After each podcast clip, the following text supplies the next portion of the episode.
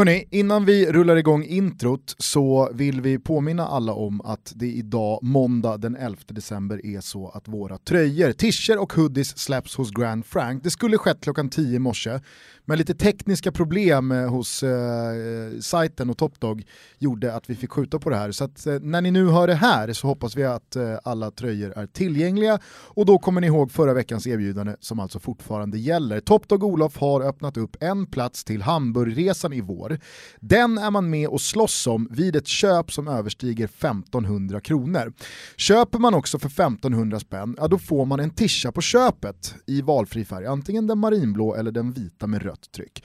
Köper man för eh, två lax, ja då slänger Olof på huddin och köper man för två fem eller mer, ja då bjuder Topdog både på huddin och tishan. Klassisk Topdog-raket. Precis, det viktiga här är att man fyller i koden TOTOBALUTTO i kassan.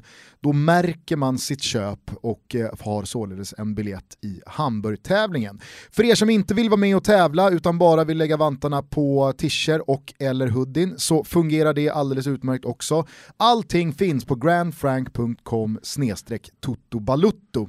Eh, men varför inte slå två flugor i en smäll och köpa lite fina grejer till sig själv eller till eh, en nära och eh, också vara med och tävla. För det blir kul i Hamburg. Mm, ett tips är ju att köpa en eh, skjorta till eh, pappa, det är ju en sån här klassisk julklapp. Man köper en vit eller en blå skjorta eller en slips eller någonting sånt där. Men köp en, en härlig, ung, frisk, modern eh, Grand Frank-skjorta till men, pappa också. Men framförallt alltså, vakna inte om några dagar och känn fan det vore nice med en tröja. och sen så är de slut. Vi har eh, bunkrat med fyrsiffrigt antal tröjor så eh, vi hoppas att det ska räcka till eh, så många som möjligt. Men man vet ju aldrig, det kan gå fort i den här branschen. Det kan det göra. Nu finns de i alla fall tillgängliga. grandfrank.com totobalutto. Glöm heller inte koden totobalutto om ni vill vara med och tävla om en plats till Hamburg. Så! Nu kör vi Toto Balutto. Nu kör vi, rulla igång introt Kimpa.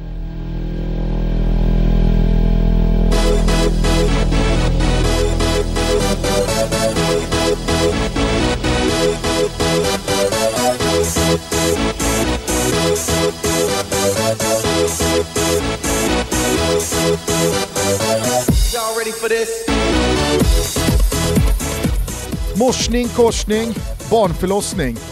Nu går vi ner på centrum. Precis. Vet du vad, du vet Palmeutredningen? Ja. Den, den, eh, den lever ju vidare. Mm, ja. Vet så länge du- det är olöst så är det väl ett ständigt gissel. Nej, alltså egentligen så är det ju så att när ett brott preskriberas, Mm. tidigare så har det ju varit mord 25 år, då preskriberas ju ett brott och då läggs utredningen ner för då spelar det ändå ingen roll om man hittar förövaren eller den skyldige. Men i och med Palme så förlängdes ju, eller så togs ju preskriptionstiden på 25 år bort vad gäller mord.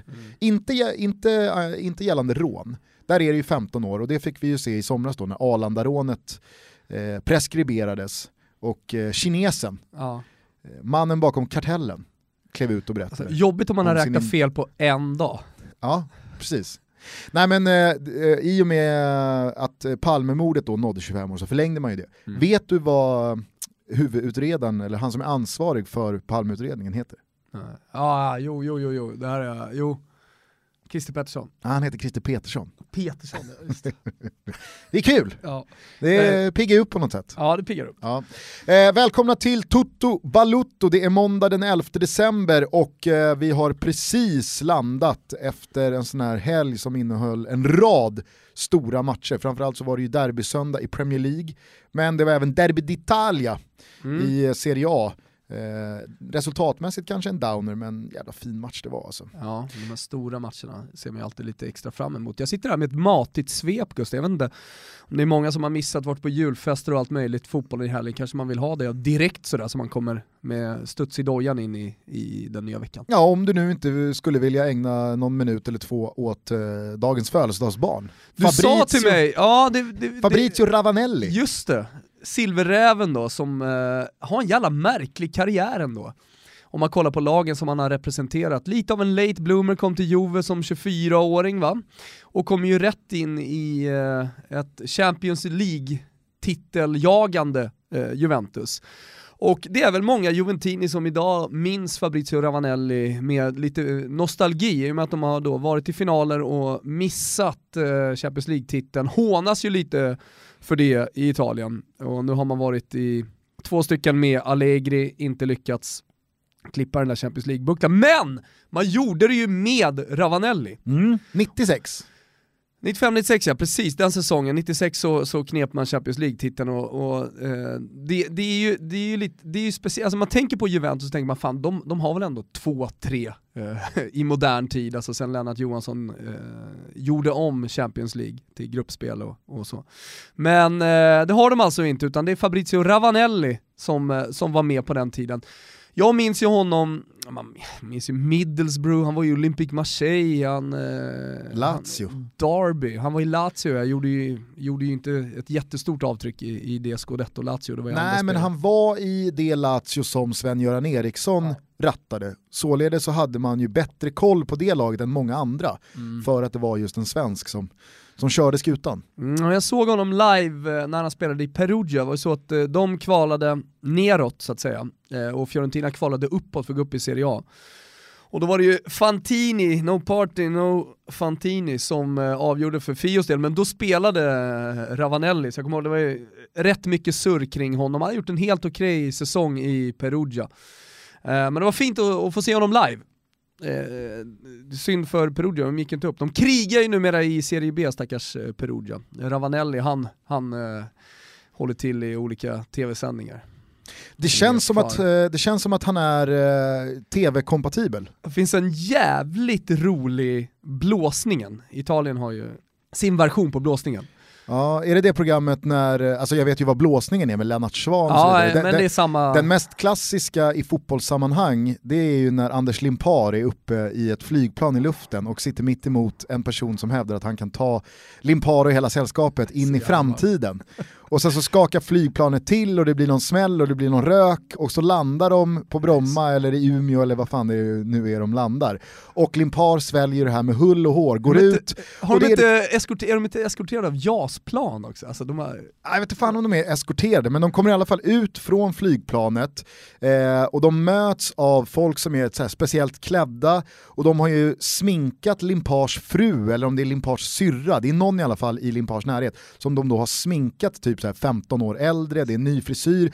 De har gjort det jäkligt snyggt också och har tryckt upp en Aftonbladet eller Expressen med så datumet 15 år framåt i tiden. Alltså Limpar är helt, helt bakom flattet. Den är legendarisk. Han är uppe på läktaren och har så många stränga sena på den där korven att det är smärtsamt att se. Just nu har vi den rätta latituden. Idag är 1997 09 11. Stämmer det? Vi kunde kanske ta en liten tripp. Ja. Säger vi två år framåt i tiden. Passar det? Nej, ni skämtar va? Menar du det? Varsågod. Nej, då. Nu! Ja.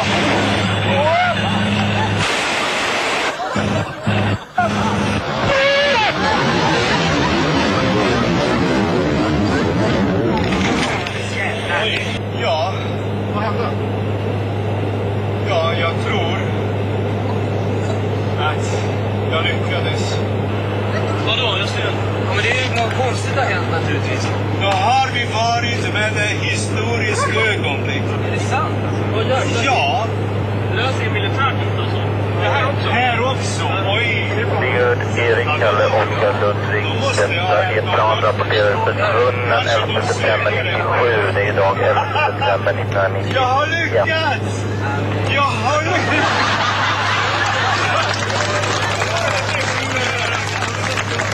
Kommer att eskortera er till Bromma flygplats i Stockholm med polisrätten. Ni ska få vidare instruktioner. Det här är sjukt. Ja, varför? Ja, men vi lever. Ja, men det är fantastiskt! Den jag minns från den italienska blåsningen, det är ju när Totti är på en restaurang Och Servitris eh, börjar ragga upp servitrisen eh, börjar ragga upp honom och han börjar klä av sig. Sätter sig på, eh, på pizzabordet liksom och hon raggar verkligen upp honom där. Men han tror att nu är det liksom... Nu är det körning på Ja, pizzabakarbordet. Nu ska man downtown och börjar klä av sig och sen så kommer de in med kamerateamen, han är i kallingarna. Ja, det är Aldrig hänt här smärtsamt. alltså. Men Ravanelli har också blivit blåst. Ja, då snor jag hans bil. Han är på restaurang och så du vet, ger nyckeln så här. så parkerar de bilen. Ja. Snor hans bil och han blir fullständigt vansinnig och så börjar en biljakt då. Om, fan om det inte är Perugia de är i. Eh, och, nej, det är så jävla roligt. Han börjar jaga sur. bilen? Ja, alltså de kör ju efter liksom.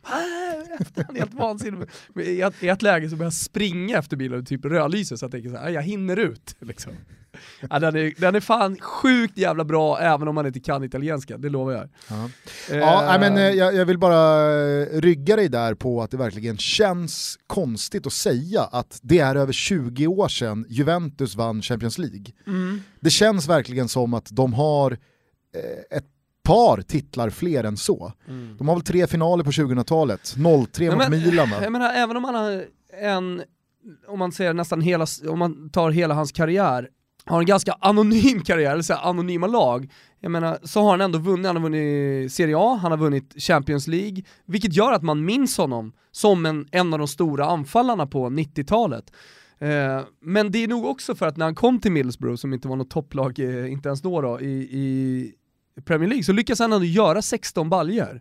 Vi, vilket är, alltså så här, göra det i Middlesbrough, i ett engelskt lag på 90-talet, det, det är en bra jävla siffra.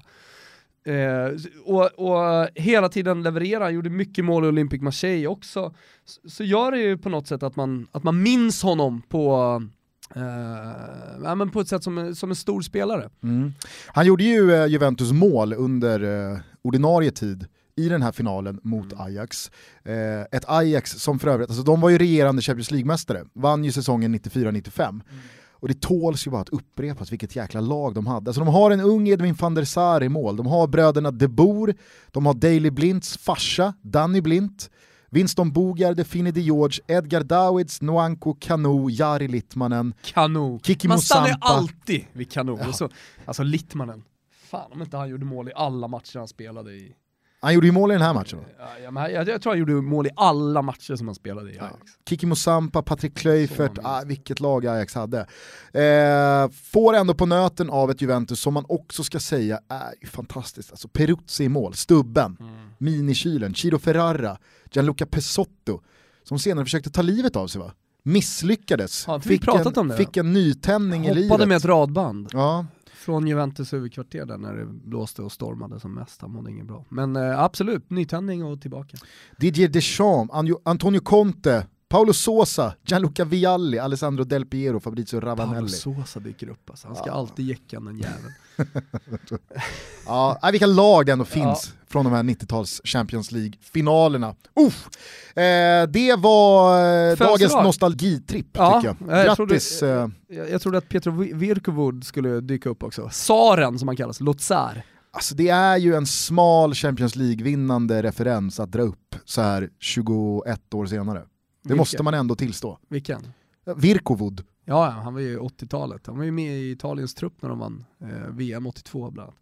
Stor eh, spelare som också fyller år, men fan, eh, nu ska vi vara lite aktuella Gusten. Nu ska vi Precis. köra svep.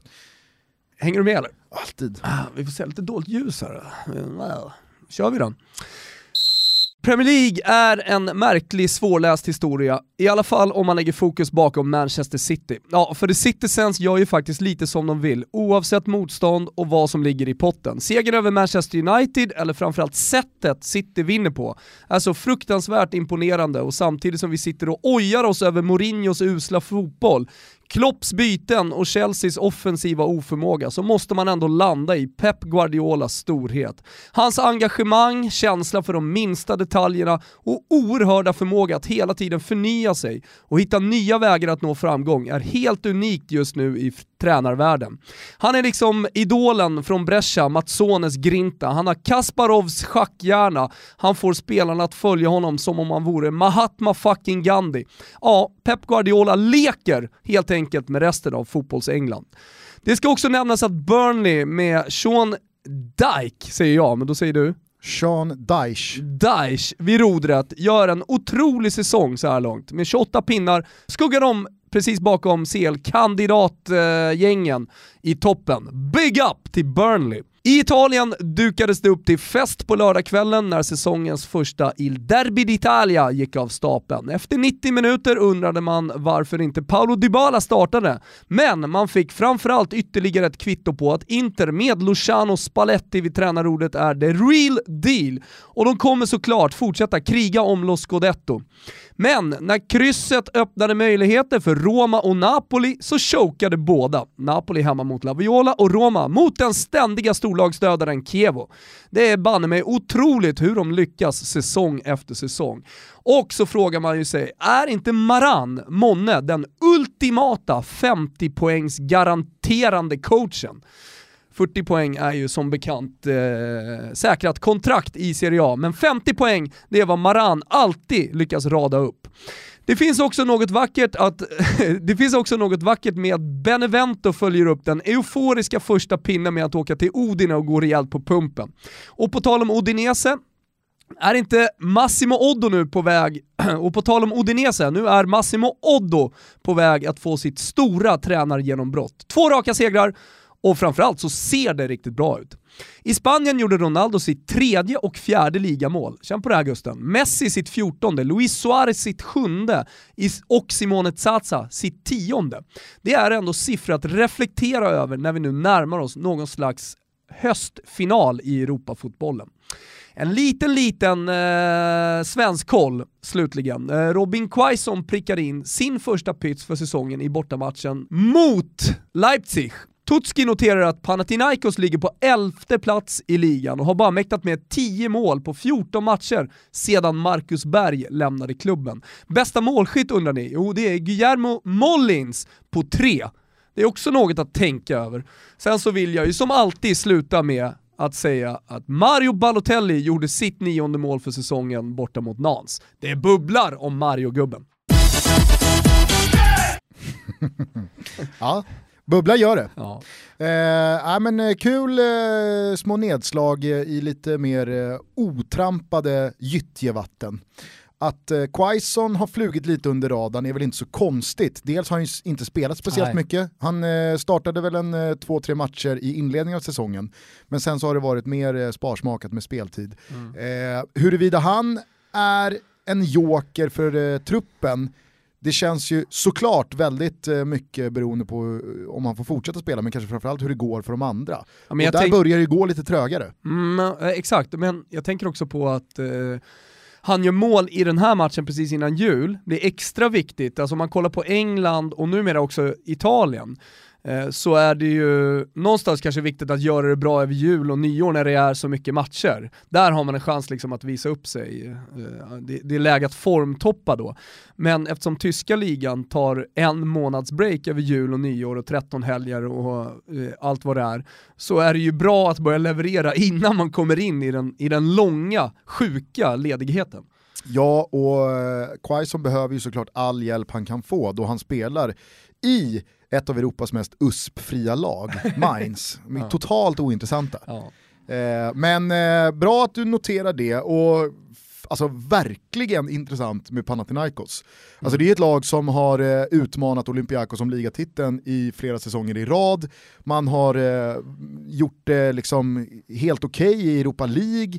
Eh, och det har känts som att, ja men fan, det, det, är ett ganska bra lag. Så försvinner Marcus Berg till alla in mm. och helt plötsligt så ligger man 11 av 16 lag, har gjort 10 mål på 14 matcher och är helt under isen. Ja men det säger någonting om Marcus Berg. Fick väl spö av Pauk här i helgen med 4-0. Ja. Så, att, eh, så det är klart att det, det, det är någon slags kollektiv kollaps också kan... för Panathinaikos, men, men ändå alltså, det, det säger någonting väldigt mycket om, om Marcus Bergs eh, skicklighet. Jag kan tänka mig att det kommer vara ganska uppiskad stämning hos Gate 13 på Apostolos Nikolaidis stadion i nästa hemmamatcher. Mm. För övrigt min favoritarena i hela Europa. Åk dit och se fotboll märkligt. om ni eh, inte har, Älskar har ju alla som efter att du hade då förklarat din kärlek till den arenan kom med några typ, publiksiffror. När det var liksom att så här, de har inte fyllt den där arenan på hur länge som helst. Det är en trött jävla arena, det är trött tryck numera på Panathinaikos. Deppigt, det gör mig ledsen att höra. Det gör mig ledsen att höra. För övrigt, Gische Mollins eh, har ju... Det har, Alltså, det, det, det försök att vara kreddig i fotbollsvärlden gick åt helvete. ah, jag vet inte. Alltså Panathinaikos och kanske framförallt då Apostolos Nikolidis-stadion. Eh, Du stadion älskar ju med, bara säga namnet med på arenan, det är 13. ju bara det. det är min Balotelli. Gate 13, det är ju det är ju de vaniljaste fansen i hela fotbollsvärlden. Nej, nej, nej, nej. Nu får du lugna dig. Det är, bara, det är bara familjer och ballonger. Nej men svenskklubben ändå, Niklas Hult, Hiljemark och Gische Mollins. En jobbig säsong alltså. Mm, jobbig ja. säsong. Där luktar inte VM kring eh, många. Hiljemark hänger ju ruskigt löst. Alltså. Ja, han gör det. Han gör det. Och då lämnade han ju ändå för att komma tillbaka Ja, han in ska- i, eh, Ja, men den typen av landslaget mittfältare och- han är, så tror jag ändå så här, han har nog gärna stått på 3-4 mål redan nu och varit en av de absolut bästa. Nu så spelar han i ett lag liksom på fritt fall. Och ja men du vet, en klubb som i Grekland pratas om att det, det är liksom kris. Och det vill man ju aldrig vara med om, speciellt när man hamnar i en lite sämre liga. Det är ju en sak att göra det i Genoa, men det är en helt annan sak att göra det i Panathinaikos. Mm. På tal om Genoa, fick vi se Pepito Rossi?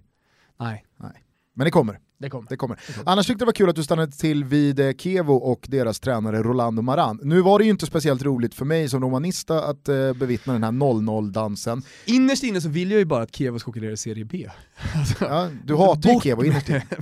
Alltså, det, är ett lag som inte går att hata. Ska vi Alltså, lyssna är- bara några sekunder på deras fantastiska Inno? Som inte, Ja, speciellt, vi- som inte speciellt många sjunger i och med att de inte har några... fantastiskt, men ändå. Det är ju en fyra plus Inno.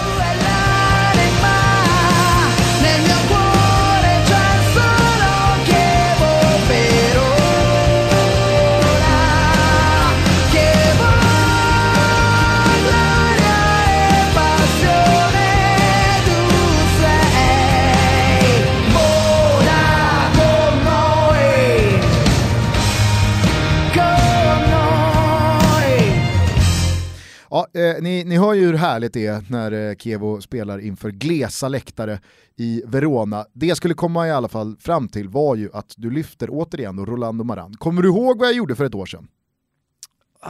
Eller Erik, nej det är nog fan längre än så. Två år sedan är det. Du hyllar honom på något sätt. Ja, Jag lanserade ju Rolando Maran som min kandidat till att ta över efter Erik Hamrén. Ja, nej just det, ja för fan, klart jag minns det. Fick Han- vi inte Ponnes frälsning där också? Jag vet inte riktigt. Eh, Det var i alla fall så att Erik Hamrén eh, meddelade alla redan ett halvår innan EM 2016 att det här kommer bli min avskedsföreställning. Jag kommer lämna efter Europamästerskapen hur det än går. Och då började ju folk prata om, eh, kommer du ihåg vad som gällde? Det var ju Henrik Larsson, det var Jörgen Lennartsson, Hasse Backe bollades givetvis upp. Eh, Vi bollade upp, eller du bollade upp Maran. Ja, men Jan Andersson var ju inte, alltså det, det var ju knappt någon som tog Jan Anderssons namn i, i, i munnen. Inte för att jag tror att man eh, tycker att Janne var kall, utan för att det var så givet att han skulle fortsätta med Peking. Ja. De hade precis vunnit SM-guld, eh, de skulle ut i Europa. Nu ska han ut i Europa, Ja, nu, ska, att- nu ska han njuta av eh, de här framgångarna. Att han också. skulle tacka för sig i Norrköping ett halvår senare, det var ju helt otänkbart. Jag bollade ju upp mot Rolando Maran, Mm. att det här är en tränare som i flera år här nu har visat att med ett sämre spelarmaterial än väldigt många motståndare så går det att liksom, Kan vi inte bara på kul läsa upp Kievos startelva så ska du få höra på riktigt anonyma namn. Sorrentino, en klassisk målvakt såklart. Ja, alltså, alltså- det är många som, som, han är lika gammal som mig, 79. innan du fortsätter så har de väl en eld, ännu äldre reserv, Albano Bizzarri, Eh, exakt. som eh, andre slips. De har eh, onekligen då gått eh, på eh, rutin. Men lyssna här då lite snabbt. Cacciatore, Tomovic, Gamberini, två viola-ratade gubbar. Eh, Jaroszinski, De Pauli, Radovanovic, eh, Bastian, Birsa, Walter fucking Birsa, Inglese och Medjorini som fortfarande spelar fotboll hörni. Eh, och han då, Medjorini, han byts ju ut eh, och in hade man ju då kunnat tänkt att eh, typ eh, Pellissier, på, tal om då föråldrade spelare skulle komma in. Ja, men där Men väl- där kommer Dario Dainelli in och säkrar upp liksom. Så, alltså, det, det, är, det är ett sånt jävla anonymt lag nu som bara osar Serie B, men, men de, de gör det så jävla bra. Och säsong efter säsong. Ja, och det År var väl det lite jag efterlyste i landslaget för två år sedan. Att vad skönt det vore att dels ta in någon med lite ja, men utifrån som inte är fast i, i den, den svenska modellen, men som har en fotbollsfilosofi som är hela tiden att ta det från grunderna. Vinna mot de lagen man ska vinna, vara väldigt svårslagna även för de största motståndarna. Nu har man ju, alltså, det, det finns väl ingen som är missnöjd med utnämningen av Jan Andersson, inte jag heller. Men eh, jag vet inte, är det lite så att jag försöker hänga ut någon Rolando Maran-drule här? Ja, men det gjorde du redan då, men, men eh, absolut, jag gillar det. Ja. Alltså då, det, det ska vi säga, det, det, det är inte fel att, att hänga ut den på det sättet alltså. Eh, det var ju som jag sa här innan, jag skrev ju en tweet bara för att markera att jag visste att Bonaventura skulle leverera under Gattuso för han sattes på rätt position. Och då gjorde han ju mål direkt och så gjorde han ju sina två pytsar igår och vann matchen för Milan. Alltså det är, ibland är det kul, man, man kan inte göra det alltid. Då Nej. blir det kaxigt och det blir arrogant på något, något sätt och man, man känns som en oerhört oskön snubbe. Nu gör jag det för de flesta som lyssnar på det här i alla fall. Men, men ändå. Om vi nu ändå håller på att hänga ut drular här så läste jag i morse att eh, Magnus Eriksson eh, av allt att döma eh, kommer landa i eh, San Jose Earthquakes, Micke Stares eh, nya klubb, Go Quakes! Eh, och att då Djurgården letar efter en ersättare och att mycket talar för att det blir Jonathan Ring från Kalmar. Kanske för många Inte en anonym spelare. Inte släkt med Ken, det är han eh, inte, det kan vi bekräfta. Nej men eh, då så, eh, jag har ju haft Jonathan Ring som en favoritspelare i, i många säsonger. Så satt jag, eller låg jag i morse i sängen och eh, liksom sökte fram gamla tweets där jag har hyllat Jonathan Ring. Jag har dem i beredskap här för när han eh, drar på sig Djurgårdströjan och massa blåränder undrar vad är det här för jävla bonde då? Att man då kan liksom säga, ja men det här är Jonathan Ring. Det här, det, det här är en riktigt bra ersättare till Mange. Eh, skitsamma, tillbaka till svepet. Jag undrar, en fråga Gusten. Ja. Eh, nu lottas eh, Champions League och Europa League och jag ser att eh, matcherna börjar rulla in. Ska vi bara lite, så här, lite fake live då, prata lite om, om direkt då eftersom vi är så aktuella? Jo, fast det tycker jag väl vi gör när allting är klart. Okej, Eh, så vi tar det efter som en bumper Spurs. Senare i avsnittet. Eh, tillbaka till svepet för att jag tycker att eh, vi måste någonstans landa i där du börjar, nämligen i Premier League. Eh, plus en på allt du säger kring Manchester City och Pep Guardiola. Det känns som att han hade kunnat få, eh, han hade kunnat få hela den truppen att begå ett eh, kollektivt självmord Mm. ifall han hade velat. Han hade kunnat stå och dingla med någon sån här pulpeter och bara droppa i det här så dör vi ju- tillsammans. Det var ju någon som sa, så skrev till oss att fan, ni, ni är som en sekt eh, Toto Balotto. Eh, om ni skulle vilja så skulle många av era följare gå med på att eh, begå kollektivt självmord. Så jag hade ju en tanke inför Oscarsteatern att vi då skulle dela ut eh, gift, cyanid till hela Oscarsteatern Ja. och att vi tillsammans skulle gå ut eh, till efter Ken Ring på ja, ett kollektivt självmord helt enkelt. Nu kanske man inte ska skoja allt för mycket om det, men det här var ju bara några dagar efter att eh, han gamla krigsförbrytaren i eh, Exakt. forna Jugoslavienkriget det- hade gjort det i en Ja. rättssal. Det var ju oerhört starka bilder. Ja, det sjukaste man har sett. Det är ju det sjukaste man har sett. Ja. Ja, det, hade- det hade varit eh, spännande att se vilka som hade hakat på från Oscarsteatern. Ja. Jag tror i alla fall att, vem hade varit först i city med att eh, dricka det Pep hade... Sterling. Det hade varit Sterling. Ja, alltså, Nej, hade det inte varit Mangala? kanske. som är liksom längst ner, nu har han fått spela lite mot slutet men han är ju oönskad, Nej, det jag, vet man ju. jag, jag, jag tänker att Sterling har, alltså, ser upp till Pep Guardiola så oerhört mycket på något sätt. Ja, alltså Mangala, och sen så har du ju Claudio Bravo. Claudio Ja, Bravo ja, ja. hade ju skickat i sig det där direkt också. Ja, Eh, på rotmos. oklart eh, med Yahya Touré, men det är också en sån här, han, har ju, alltså han, han och Yahya Pep, Touré det ska ju ske ordentligt undantaget som bekräftar regeln. Så Yahya Touré, han försöker ju liksom få med sig spelarna att bryta sig loss från sekten. Alltså han har en flyktplan från City. alltså, det kändes ju i alla fall så, om vi backar bandet ett halvår. Men det som började när Pep Guardiola kom till Manchester City, det skar ju sig ordentligt med Mm. Yahya Touré och hans agent. Eh, han fick ju krypa till korset, Yahya Touré. Mm. Och nu så känns det ju som att han, han vill ju liksom hamna på plus så mycket som möjligt. Ja, om man hade en flyktplan från sekten Guardiola då, så känns det som att han har blivit övertalad och nästan övertygad av Pep Guardiola och är numera omfamnad av släkten och sitter på första raden då och redo att ta den här cy- cyanidflaskan. Exakt, så att, jag skulle nog säga att topp tre är ju Yahya Touré, eh, Claudio Bravo, men längst fram i ledet, först att säga skål, är ju Mangala. Mangala. Utan tvivel, Var går flygplanen? Via båt från Manchester. förmodligen. Nej, men eh, tillbaka till den här matchen, så jag tror ju att eh, titelstriden stängdes. Mangala jagar efter. Machete. Eh, titelstriden stängdes ju, 11 poäng är det nu, vilket alltså med en snabb matematisk uträkning gör eh, det gällande så att City kan förlora tre matcher Mm. och fortfarande leda serien med två poäng. Eh, förutsatt då att lagen bakom går rent. Och jag ser liksom inte det hända. Alltså det är det som är problemet, alltså. de spelar så bra fotboll och de känns så trygga och han roterar på ett tryggt sätt oavsett vad som händer i, i ligacuper och i Champions League. De har, de har ju, Alltså matchen de har ju framförallt man, styrt upp bredden liksom, så de klarar av att eh, spela på alla håll. matchen igår vinner man med Kun Agüero på bänken hela matchen. Ja, Fit for fight. Ja, ja. Så att, nej, han, har ju, han har ju hittat eh, en växel här som ingen annan kan matcha och det tyckte jag du bakade in väldigt snyggt i svepet. Vi var inne på det redan förra veckan, att klarar man av att lämna Old Trafford obesegrade Mm. så hänger ju verkligen Arsenals invincible-säsong löst. Mm. För nu har man alltså klarat av Chelsea på bortaplan Så den är och ju vad den är och den ska minnas för vad den var också, men det blir alltid intressant att jämföra såklart, eh, prestation mot prestation. Mm.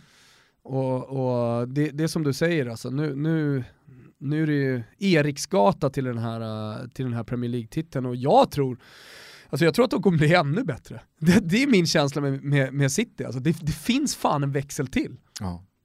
Ja, det, är, det är helt otroligt att du, jag, Frågan är om det inte blir någon slags trippel.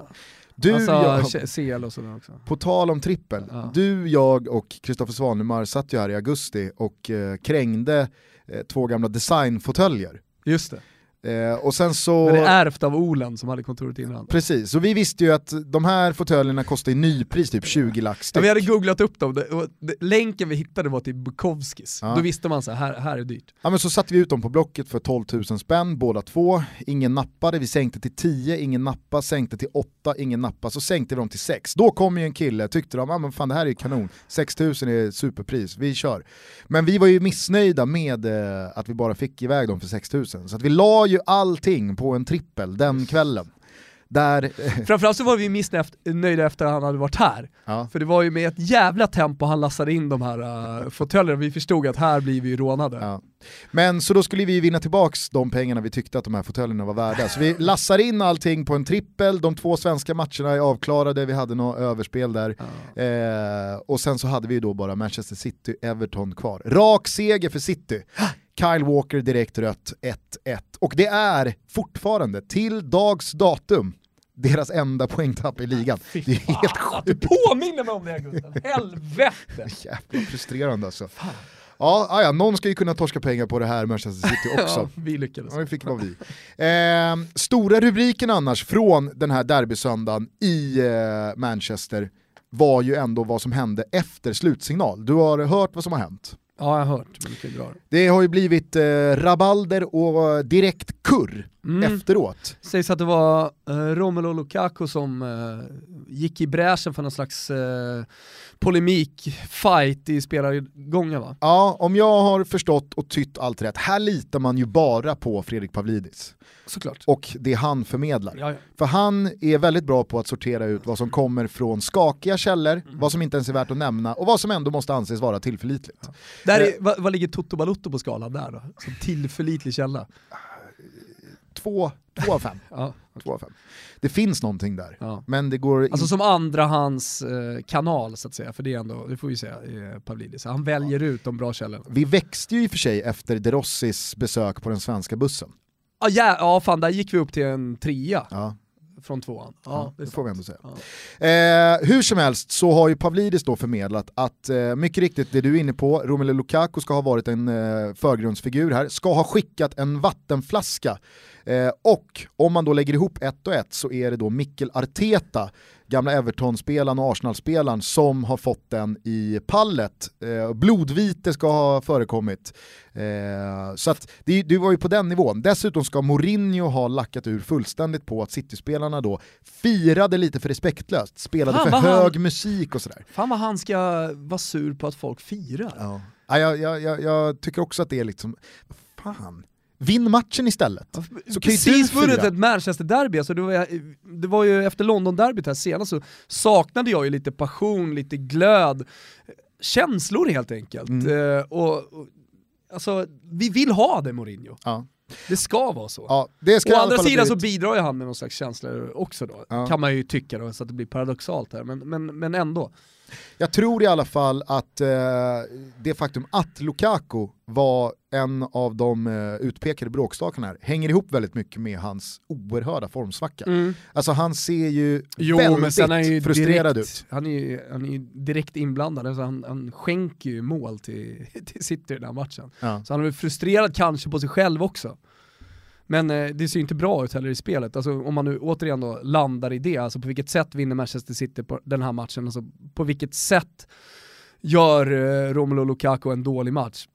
Det är inte så att Zlatan kommer in och, och övertygar, alltså, det, han, han rör ju knappt bollen när han kommer in, men ändå så är det folk som ropar efter Zlatan i nästkommande matcher här, att han på något sätt skulle kunna bli en, en frälsare. Nu tror inte jag det, men Ja, vi skulle i alla fall inte bli förvånade ifall Zlatan startar här nu. Ja, om man nu är i, fysiskt slag att starta en match så, så lär ju den komma nu när det blir tajt spelschema. Vad heter det på tyska? Mittwoch. Mittwoch. Ja. Ja, visst. fint. Jawohl, jawohl. Det är fint när det är så här tajt om givarna. Vi är fortsatt sponsrade av Refunder. Och det här är ju en superduper tjänst att använda sig av, i synnerhet i december månad när det ska handlas julklappar. Ja, och det börjar ju bli dags att liksom nätshoppa nu eh, om man ska få julklapparna innan, innan eh, den 24.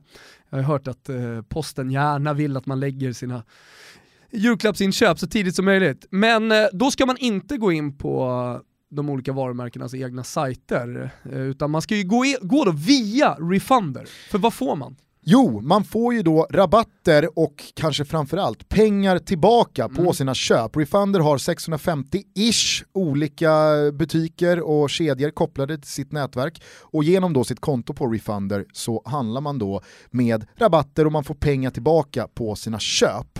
Eh, dessutom så tävlar vi tillsammans med Refunder nu ut ett presentkort på hotels.com värt hela 5000 spänn. Kommer det- man ju långt på när man ska ut och resa. Ja, det, det kommer man riktigt långt på. Eh, Folk som planerar sina weekendresor i vår till exempel kommer ju en bit på vägen med eh, det här presentkortet. Och framförallt så är det ju så jäkla enkelt. Du går in på refunder.se slash totobalotto och där signar man upp. Det är helt gratis. Och man får 50 spänn på sitt första Man får köp. dessutom 50 spänn på sitt första köp. Man får pengarna tillbaka för att Refunder är en eh, supertjänst. Och man är med och tävlar om 5000 kronor presentkort på hotels.com. Jag förstår helt enkelt inte varför man inte gör det. På samma adress så finns eh, alla formulär och eh, allt ni behöver veta för att vara med och tävla om det här presentkortet. Så gå in på refunder.se totobalutto och alla ni som joinade refunder.se via vår sajt, alltså Totobalutto, i höstas tidigare. Ni är såklart också med. Så ni kan också tävla om det här presentkortet så att eh, ni behöver inte skicka några arga sms här till Thomas mobil utan var bara med och tävla om presentkortet, fem lax hos hotels.com och utnyttja superdupertjänsten Refunder. Vi är fortsatt också sponsrade av våra polare på Betsson. Precis, och eh, extra tack ska Betsson ha för att ni var med oss förra veckan på Oscarsteatern. Ja. Då var det ju nämligen så att vi var ytterst nära att eh, skicka ut ett så kallat polettregn. Ah. En pengaskur över alla som... Litet gult kort, en liten, liten ostskiva ifrån. Vi hade 30 minuter på oss. Var det någon på Oscarsteatern som ropade ut det där fjärde gula kortet också. Ja, blev man lite lack. Ja. Blev man lite lack. Nej men vi hade ju en Toto-trippel under den här fantastiska kvällen som var att Liverpool skulle vinna med minst två mål, Mm. att Mohamed Salah skulle göra mål och att det skulle bli mer än 3,5 kort i matchen. Liverpool vinner med Några 7-0. psykbryt från ryssarna såg man ju framför. Ja, Mohamed Salah gör mål och det tredje kortet tas i 60 minuten. Alltså finns det en halvtimme för frustrerade ryssar att bara sparka ner någon bakifrån.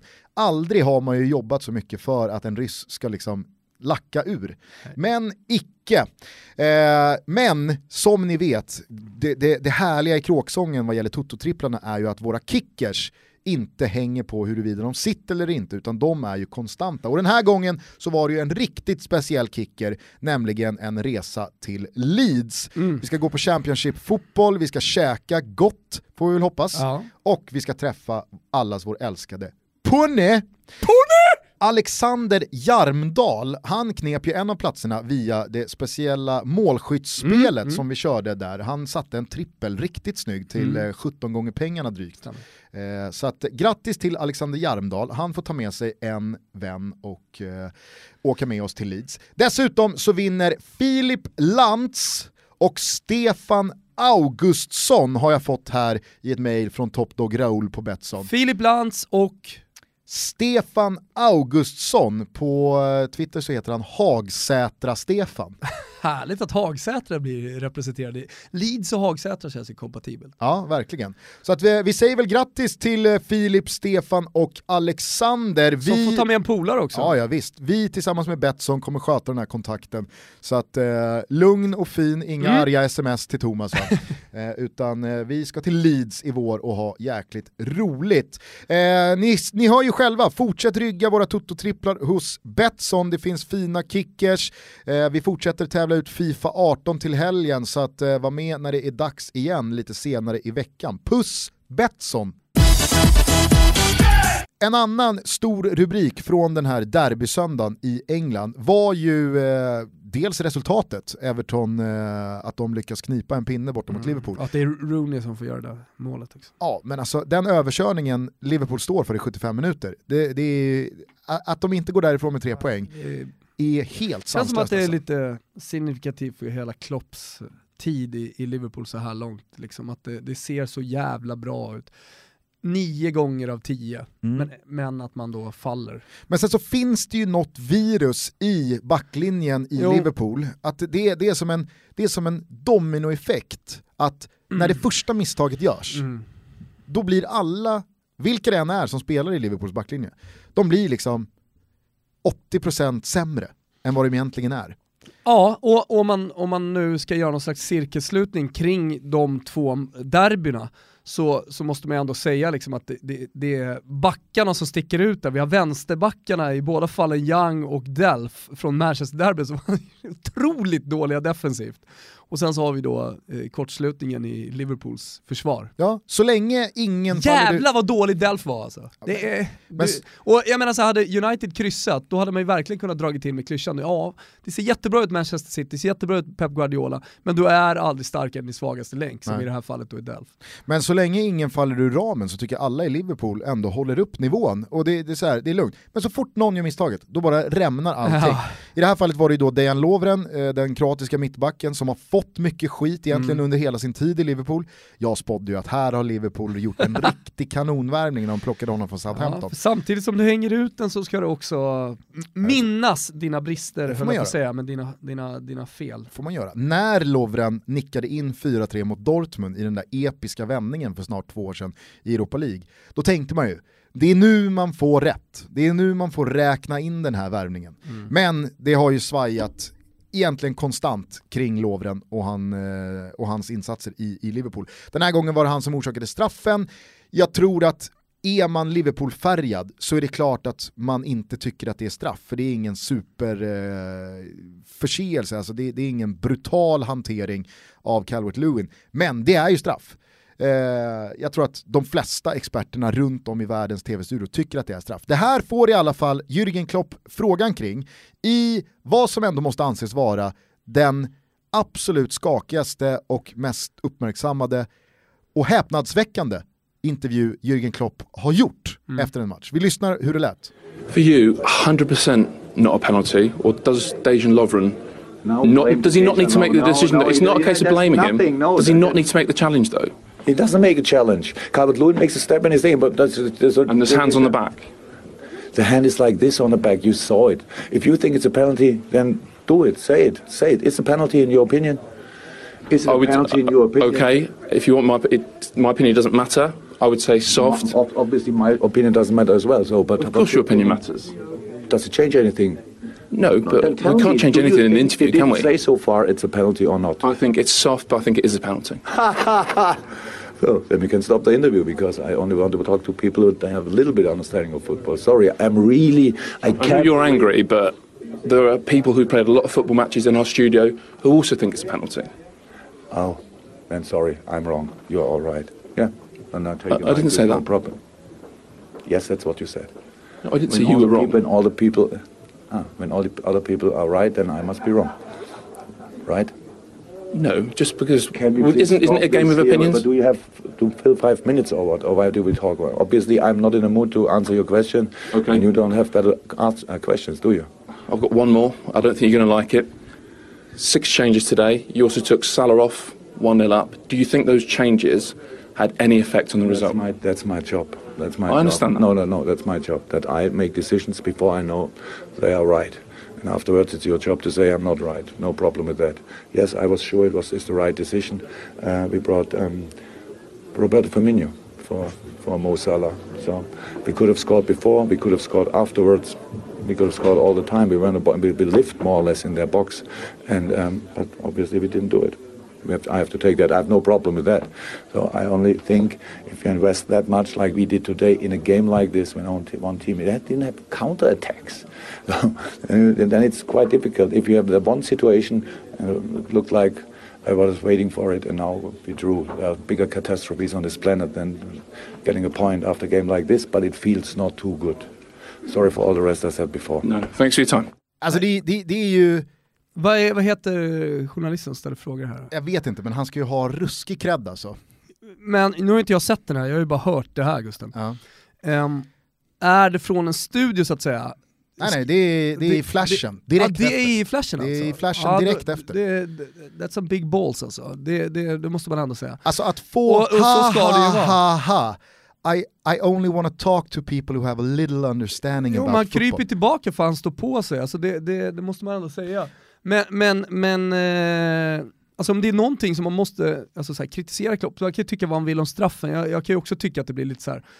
Ja, han tycker att det inte är straff, han tycker att det är straff. Alltså, vad, vad ska du säga? Det är två olika, det är två olika opinions, eller hur? Ja, ja, absolut. Men det, det han ska ha Alltså, schnitzel för här, reporten, Ja. journalisten, det är ju att han efter det här segmentet avslutningsvis säger bara I got one more I question. don't think you're gonna like I it. don't think you're gonna jag like vet. it. Absolut. Och ställer Där en fråga det är en jättebra fråga ju. som alltså, direkt kritiserar mellan raderna Klopps beslut att plocka ut Ja. Mohamed Salah, eh, målskytten, planens bästa spelare, efter dryga timmen i bara ledning Ja. med ett mål. Och om, om det är någonting som jag verkligen tycker att Klopp fallerar på, det vi, hade jag med lite i svepet här också, så är det just de här eh, roteringarna, rotationerna som inte funkar.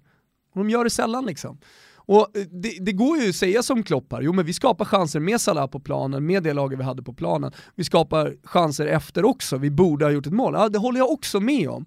Men det finns ju någonting i att ha sina nyckelspelare liksom på planen i 90 minuter. Det finns en anledning att Mohamed Salah har gjort så många mål som han har gjort. Det finns en anledning att Roberto Firmino inte har gjort så många mål den här säsongen. Alltså så här, men alltså skillnaden på att plocka ut Salah vid 1-0 eller 2-0, den är ju enorm. ja, ja, absolut, absolut. Och det, det, är liksom, det är klart att han kan alltid peka på att han faktiskt skapade chanser också, men det finns en bättre, bättre målskytt som eh, tas ut. Liksom. Det, man måste landa i det, så det är en bra fråga. Och jag vet inte, han får, det där är någonting som Klopp måste hitta rätt i om de ska vinna titlar. Sen är det ju faktiskt lite så att man får ju en knut i magen att Klopp kör så hårt på att det inte är straffspåret, Ja. när det faktiskt liksom är straff.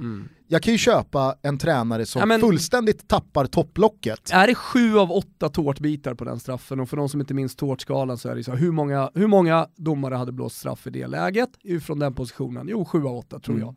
Synd, Det är det som är intressant. synd för Viasat, som alltså hade Jonas Eriksson i studion igår, Mm. att jo, Jonas lämnar Ja, innan eh, kanske Ibland- säsongens mest uppmärksammade ja, straffsituation. verkligen. Ja, alltså, vilka, vilka, Och hade, kunnat timing, säga, alltså. och hade kunnat säga, ja det där är straff eller det är inte Det straff. hade nästan varit ännu värre om de hade ringt upp och hade suttit typ i, någon, i någon taxi. "Hej, Jonas, Jonas, du måste kommentera det här. Och han har suttit och kollat på det på en you- dålig YouTube-film. men eh, ja, nej.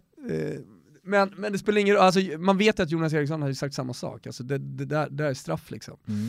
Vem eh, skulle du säga i den svenska tränarkåren är närmst att i en sån här direktintervju efter matchen uttrycka sig som Ha ha ha ha ha! Jag vill, bara Andreas Alm. jag vill bara prata fotboll med de som har den minsta förståelse för sporten. Har jag rätt i Andreas Alm? Har du det?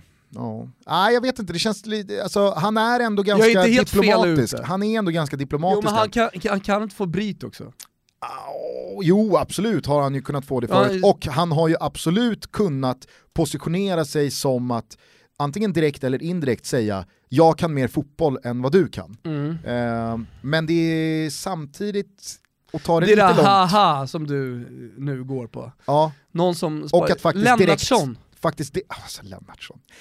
Lennartsson hade ju kunnat ha den i sig, ja men det var ju nästan lite det Jag har ju hände. det senaste året blivit en mycket bättre allsvensk expert. Har Ja. jag inte det? Jo, för ett år sedan så Expert. hade jag, så hade jag ja, men, expert. alltså, opinionista, någon som tycker någonting. Ja. ja, men du var, du var på väg mot oss rätt och sen så häver du att Jag har ju gått från expert. en geting till två i, allsvenskan. Ja. Ja. Du har ju det lägsta betyget för en självutnämnd expert. Det har jag. Det Ja. har jag. Eh, nej men eh, jag vill minnas att Lennartsson stod i någon sån här intervju eh, när andra halvlek mot Örebro skulle börja och de låg under med 4-0, Mm. vill jag minnas. Eh, och han var fullständigt rabiat och svarade, men, men jag kan inte minnas att han sa någonting i den stilen att så här, kan du ingenting om fotboll, vad är det för jävla fråga? Utan han var mest bara förbannad. Ja. Vilket man ändå kan förstå i underläge 4-0 mot, mot eh, Örebro. Eh, men ja, jag vet inte fan om det är Alm eller Lennartsson. Lennartsson är nog ett bättre alternativ. Men... Eh, Janne Andersson då, som Norrköpings tränare. Ah, nu bara bollar jag upp då, skitsamma. Jag, jag står fast vid Alm då. Jag, jag, jag tror på honom. ja. Nej, men vi kan väl eh, be om hjälp då i hashtaggen. Ja. Vilken svensk tränare är mest benägen att säga ha ha ha ha? Jag vill bara prata med folk som förstår det minsta av eh, den här sporten eh, i en flashintervju så kan det nog bli heta diskussioner kring Mm. det. Intressant var det i alla fall att Klopp tappade det här efter 1-1 mot Everton. Jaha, det har alltså lottats eh, åttondelsfinaler i Champions League. Vad har vi för eh, stormöten? Ja, Expressens eh, rubrik, Gusten Dahlin, är ju drömlottning för Manchester United. Och jag vet inte hur mycket dröm det är, men de fick i alla fall Sevilla. Det fanns ju en del plumpar att gå på här, en del miner att gå på här. Eh, jag läser dem rakt upp och ner då. ni har väl förmodligen redan varit inne och sett dem, men det är Juve, Tottenham, Basel City, där snackar vi dröm. Eh, Porto, Liverpool, Sevilla, United, sen har vi gigantmöte mellan Real Madrid och PSG, Shakhtar Donetsk, Roma. Eh, fan så ryker ni mot Shakhtar, fy fan vad trist för Ja, ja. Chelsea, Barca, eh, Bayern Münch- München, Besiktas, fan den är inte klar hörru! Den är fan inte klar, jävla bra de har varit eh, turkarna. Spännande också, eller det var ju givet i och med att Besiktas gick in som etta, ja, men att Besiktas får börja borta.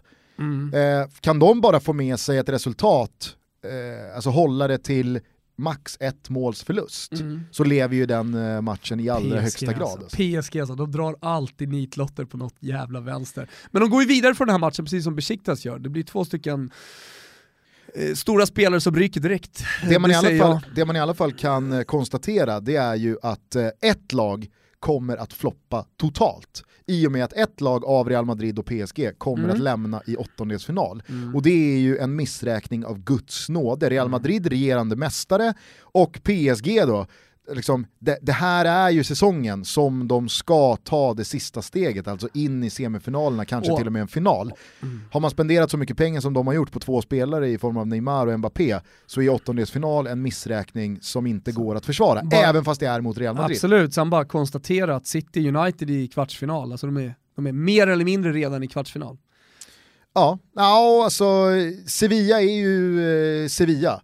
Jag tycker ju att kollar man på Sevillas toppar Ah, ja, nej, så är det klart att de kan störa sure. Manchester United. Ja, nej men alltså, jag bara liksom så här, om, man, om man får dra det lite längre så Mm. ser jag City United redan i en kvartsfinal, alltså de har redan tagit sig dit på något konstigt sätt. Sådär. Det, det luktar lite England, så jag är inte helt säker på att Juventus slutar Tottenham. Ja, men vet du vad jag känner kring den matchen, Juventus-Tottenham? Mm. Det känns som att här kommer vi få det ultimata beviset på eh, vart någon era är på väg. Mm. Är Tottenham på riktigt?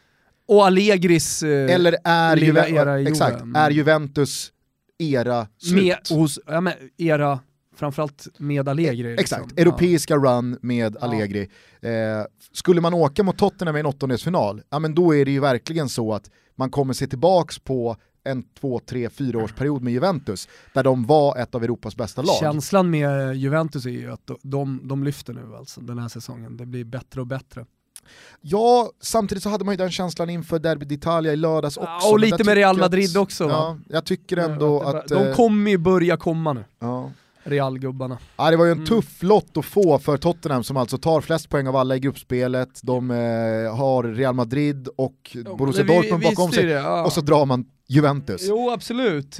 Hade inte Jürgen Klopp nu, på tal om in, intervjuer och presskonferenser, hade inte Jürgen Klopp en, eh, en intervju där han glömmer Juventus som en av liksom, nitlotterna i eh, åttondelsfinalslottningen. Och han kommer liksom på så här, bara, just det, Juventus också. Så man gjorde, en lustig, man, man, man gjorde en lustig grej av det i Italien. Ja, Ja, så var det säkert, jag har inte sett det om, men... om det är så, in med det här då eh, Kimpa. Så här lät det i alla fall. team and last 16 Champions League they're only strong sides but this year it's quite special I don't think that you can face really often Bayern Munich and, and Real Madrid in this in the in the last 16 if you win the group so but and Juve and all the others Men det är ju inte konstigt att det blir så i och med att grupperna numera ser ut som de gör. Alltså, nej, nej, nej men han, han räknar upp dem och så glömmer han liksom bort Ja. just Juve. Jo men alltså som, Final- tvåor, liksom. som tvåor kan du få i år Bayern München, Real Madrid, Och- Chelsea, Ja. eh, Juventus. Alltså det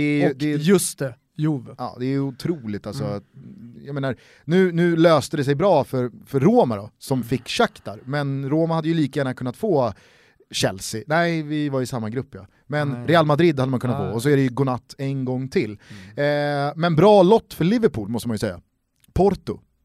Jättebra lott eh, för, för Liverpool. Eh, De slapp ju då en tuff motståndare. Och sen så får man ju säga att Manchester City kanske är det laget som drar den allra bästa lotten, nämligen Basel, får börja på bortaplan. Oj, oj, oj, oj. Ja, Det kan bli åka av. Ja. Det kan bli åka av för Baselgubbarna. För Fransson. Ja. Kanske är läge för Fransson att Och byta klubb! ja, känna av vaden. Ja, Det känns sådär här alltså. Ja. Och sen är det ju så, vi sitter här, vi sitter här precis innan Östersunds lottningen också, så den är inte klar, den börjar klockan, klockan ett. Mm. Ja, nej, den där kanske blir sociala medier då. Mm. Eh, men kul i alla fall att man har de här matcherna och ser fram emot Chelsea-Barcelona. Ah, Så, usch, Visst. den är inte rolig heller. Nej. Ett lag ska ut från eh, CL redan i åttondels Mm. också. Och jag menar Conte, han har ju lite så här, ligatiteln har gått, får man ju anta, eller? Ja, nej men alltså han är nog jävligt sugen på att gå långt i kärlek, det är man väl alltid, men han fick ju lite stämpeln i Juventus i och med att Allegri kom och tog över och drog dem till två finaler så fick han lite stämpeln så här. jo jo, du tog eh, och du gjorde allt du gjorde, fett med cred, men du, du lyckades inte i Europa. Sa du precis fett med cred? Sa jag det? Ja, eh, ja tragiskt. Ja, nej, jag vet. 38 Vad är det? år fyllde du i augusti Ja, nej. och kör fett med cred. ja, jag vet. Jag är ledsen.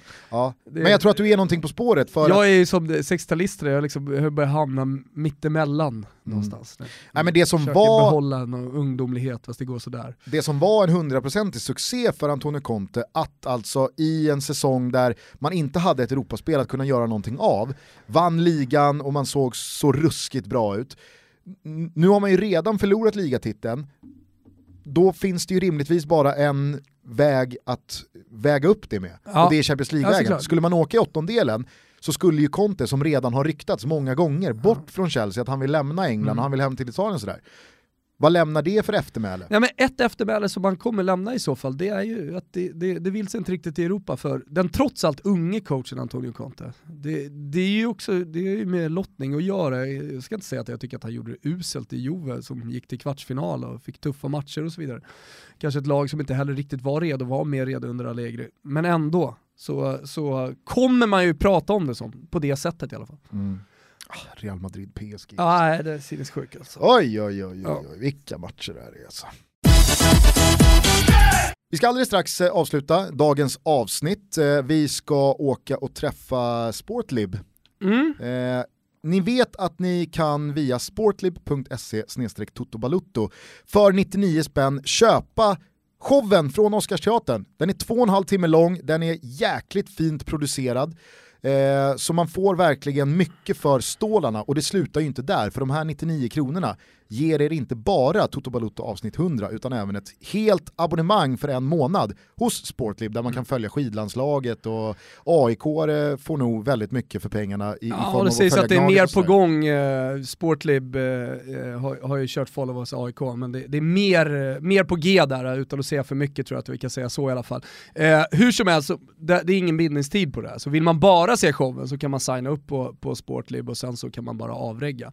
Eh, Wegerup och Birro, Åslund och superproducent Kim Wirsén, men kanske Kenta framförallt så gästade ju Ken Ringos. Eh, det var en magisk kväll, återigen tack till alla som kom dit och alla ni som vill återuppleva den, eller alla ni som missade den av olika anledningar men vill se hur det var in på sportlib.se tutto balutto. Vet du vad det sista jag vill prata om innan vi stänger Nej. ner dagens butik? Det är att eh, om man nu får tro, eh, vi har ju varit inne på trovärdiga källor och sådär, Fotbollskanalen gillar ju jag som källa, Mm. eh, Andreas Sundberg tycker jag är vass.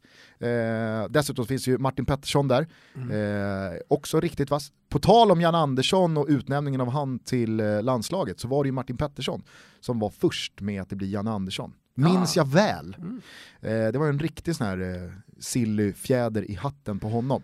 Hur som helst, de har dunkat ut eh, och slagit på ganska stora trumman att Malmö FF av allt att döma ser ut att hosta upp 10 millar för BK Häckens eh, unga vänsterback Egson Binaco. Så hyllade vänsterback. Superhyllad och han har ju fått spela väldigt mycket i år. Eh, mycket på grund av, det var, ju väldigt, alltså det var ju så för många unga spelare i Häcken att skadorna och avstängningarna på de Öppnade etablerade möjligheter. öppnade möjligheter.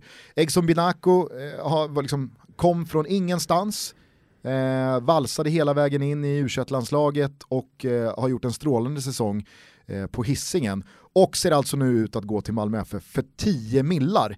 Det är en riktigt jäkla alltså, kanongrej eh, skulle jag vilja säga för Häcken och ett bevis på att det går att ge unga spelare chansen få en eh, rivstart i utvecklingen och sälja dem dyrt. Och man behöver inte ens pricka rätt med köpstarka klubbar utomlands. Nej, eh, men, men faktiskt, alltså, vi har kommit dit i Allsvenskan nu. Alltså, det, det är enorma summor. Alltså, jag, jag kommer ihåg när Andreas Andersson kom till AIK från Newcastle, jag har för att det var 17 miljoner eller någonting sånt där som det pratades om då. Det, det, det ansågs vara liksom pengar som var helt eh, ja, men, du vet, astronomiska. Vad är det för summa? Vad, vad håller AIK på med? Som Gnaget blåste sina Champions League-miljoner alltså. Helt sjukt. Smacksar! Andreas Andersson var typ, typ den enda bra värvningen de gjorde. Äntligen fick han spendera lite pengar. Men Andreas Andersson var ju otroligt jävla bra. Fy fan vilken lirare han var. Ja. Jo men det var ju, alltså så här, Ja. där kan man ju verkligen säga money well spent. Ja, Där fick de ju tillbaka kronorna. K-mark sådär. K-Max där, får man säga. Eh, nej men eh, Daniel Andersson alltså, wow. Egson Binaco, nu är det ju väldigt magstarkt med 10 miljoner för en ung vänsterback från Häcken, men vi får väl se. Annars så har de, ju- de har värvat Traustason, de har värvat Erik Larsson grej, från Sundsvall. grejen med 10 miljoner är ju att 10 miljoner i, i ett internationellt perspektiv är ju ingenting. Det är Nej. det, så säga så här, gör han en okej säsong i, i Malmö, säg att han spelar hälften av matcherna och är helt okej, då är hans värde ändå 15 miljoner på något konstigt sätt. Ja. Känner jag. Ja, nej, Jerry, han spänner musklerna. Malmö FF ser ju mer och mer ut att... Ja, eh, de fortsätter svepa. mm, Mm. Shit alltså. Sveper över eh, Skandinavien och bara plockar. Men återigen, alltså, wow, häftigt med Häcken att de gör pengar på så olika sätt. Alltså, de har Gotia, cashen trillar in. Eh, De, de eh, Ja, hur ligger det till med det där spelare. egentligen? rasar in stålar. Alltså. Det gör det. Ja, rasar in stålar gör. Fan, Toto borde göra någonting under Gotia. Älskar Gotia. Ja, säg inte för mycket här nu. nej, Och så står man där med... Uff, fan står man på heden från Ja, fast 8 jag- på morgonen Om det till är 18 någonstans jag vill på stå kvällen. så är det fan på heden alltså, under Gothia Cup.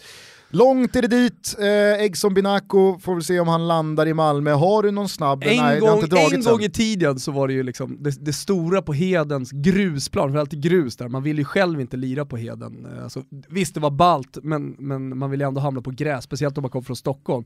Eh, men, men det stora var ju alltid något jävla peruanskt lag som eh, spelade skjortorna av motståndarna på, på Heden. Mitt starkaste minne från Gotia Ni har ju dragit en gång tidigare i, i den här podden om eh, min lagkamrat Per Enell när han torskade Ja, en ja. klunn så fick hjärnhinneinflammation och fick flyga helikopter till Sahlgrenska. Men på planen så är mitt starkaste minne från Gothia, vi mötte ett riktigt brunkigt gäng från England. Eh, och sen så var vi i samma grupp och vi hade spelat vår första match och så skulle vi kolla på den andra matchen där då det här engelska laget mötte ett svenskt lag från typ Halmstad någonstans. Och så blir det en eh, 40-60 duell ute vid kanten och engelsmannen hoppar, vinklar upp båda sulorna. Alltså benpipan på Aj, den här hallänningen sticker ju ut från strumpan. Alltså, benet blir så klippt och han börjar ju skrika, det blir sån jäkla tumult runt den här spelaren. Engelsmannen, han ställer sig upp, klappar honom på huvudet lite, går mot en lagkamrat som möter med en dubbel high five. Och så kör de bara, Nej, vidrigt för fan. Det är Bra, vidrigt. Jag har varit med om en sån dubbelpiper, det är, piper, det är den här eh, Jonte Tilenius, vår målvakt i, var i B-laget borta i Sköndal på någon sån här hård grusplan, hoppar in, kommer sent in, det är bara slarvigt liksom, hoppar in med båda skenbenen och, och liksom klipper och knäcker benen på någon stackare en fredagkväll ute i Sköndal. Alltså, fan. Det kommer en ambulanshelikopter och hämtar honom för att svimma liksom, av smärta. Nej, inte fett med cred till Jonte. Nej, men där, alltså det, det här är ju det här är meningen från det här, det här aset från England. Det var, Nej, det var ju Jonte var ju bara lite för fet och var ju kom ren- lite för sent in. Rent av vidrigt när liksom, Det var, de, vet du vad det var? Det var så här klassiskt så här, fotbolls bakgård, man ska inte hålla på och lira fotboll i liksom så här R2, B-lagsserien. Alltså, då, då vet man alltså, förr eller senare så går något jävla ben av. Sen så behöver man ju liksom Sunday inte... League liksom. Sen behöver man inte ta det så långt som engelsmännen gjorde. Att alltså med en dubbel, eh, dubbel high five fira, där gick hans benpipa. Nej. Usch, hemskt. Du, imorgon så är det Ben-Toto. Alla som Jajamän. inte har signat upp, som sitter de skevt där ute och tänker fan jag har ingenting att göra imorgon. Tänk om jag inte ska gå och nätverka ändå med likasinnande, kolla på, eller inte kolla på fotboll, men prata om fotboll, jag och Gugge är där och hänger, lyssna på den här podcasten. Ja men fan hör av er lite fort till Business Event Network, ni hittar dem bland annat genom totobaloto.se. Eh, och nej men kom och nätverka med oss, alltså det, det är ju en möjlighet att göra business va. Precis, vi har riktigt roligt ihop. Imorgon ska vi eh, köra eh, 24 karat på On Air Studios, sen ska Mm. vi käka en god middag på Missbehave. Det här är ett supernätverk för alla eh, beslutsfattare där ute och chefer. Så att, eh, totobalutto.se och eller businesseventnetwork.se. Nu så tycker jag att vi eh, säger ciao tutti på återhörande. Nu ska vi gå ut eh, i Casa Tutta här och slå på Europa League-lottningen och se vilka Östersund ställs mot. Mm. Det blir spännande. Tack för att ni lyssnar på uh, Toto Balutto. Hör av er till oss om det är någonting. Vi finns på sociala medier, vi finns på totobalutto.gmail.com, vi finns i hashtaggen totobalutto. Två drömgäster på väg in. Ja, exakt. Eh, Mm. Det är ju eh, en alltid lika härlig månad, december. Ja. Eh, och ni som tänker, ni som kanske har precis tagit plats i den här båten och inte var med för ett år sedan, mm, hur blir det kring jul och nyår och sådär. Lugn och fin, två avsnitt i veckan, inga probs. Inga problem.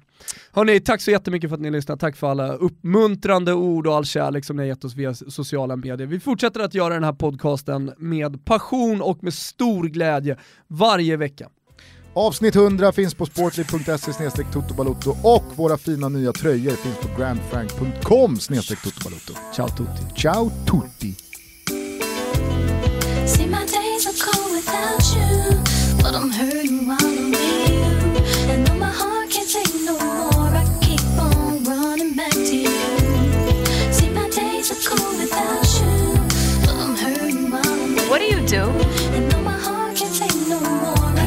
on running back to you. Baby, I don't know why you're treating me so bad.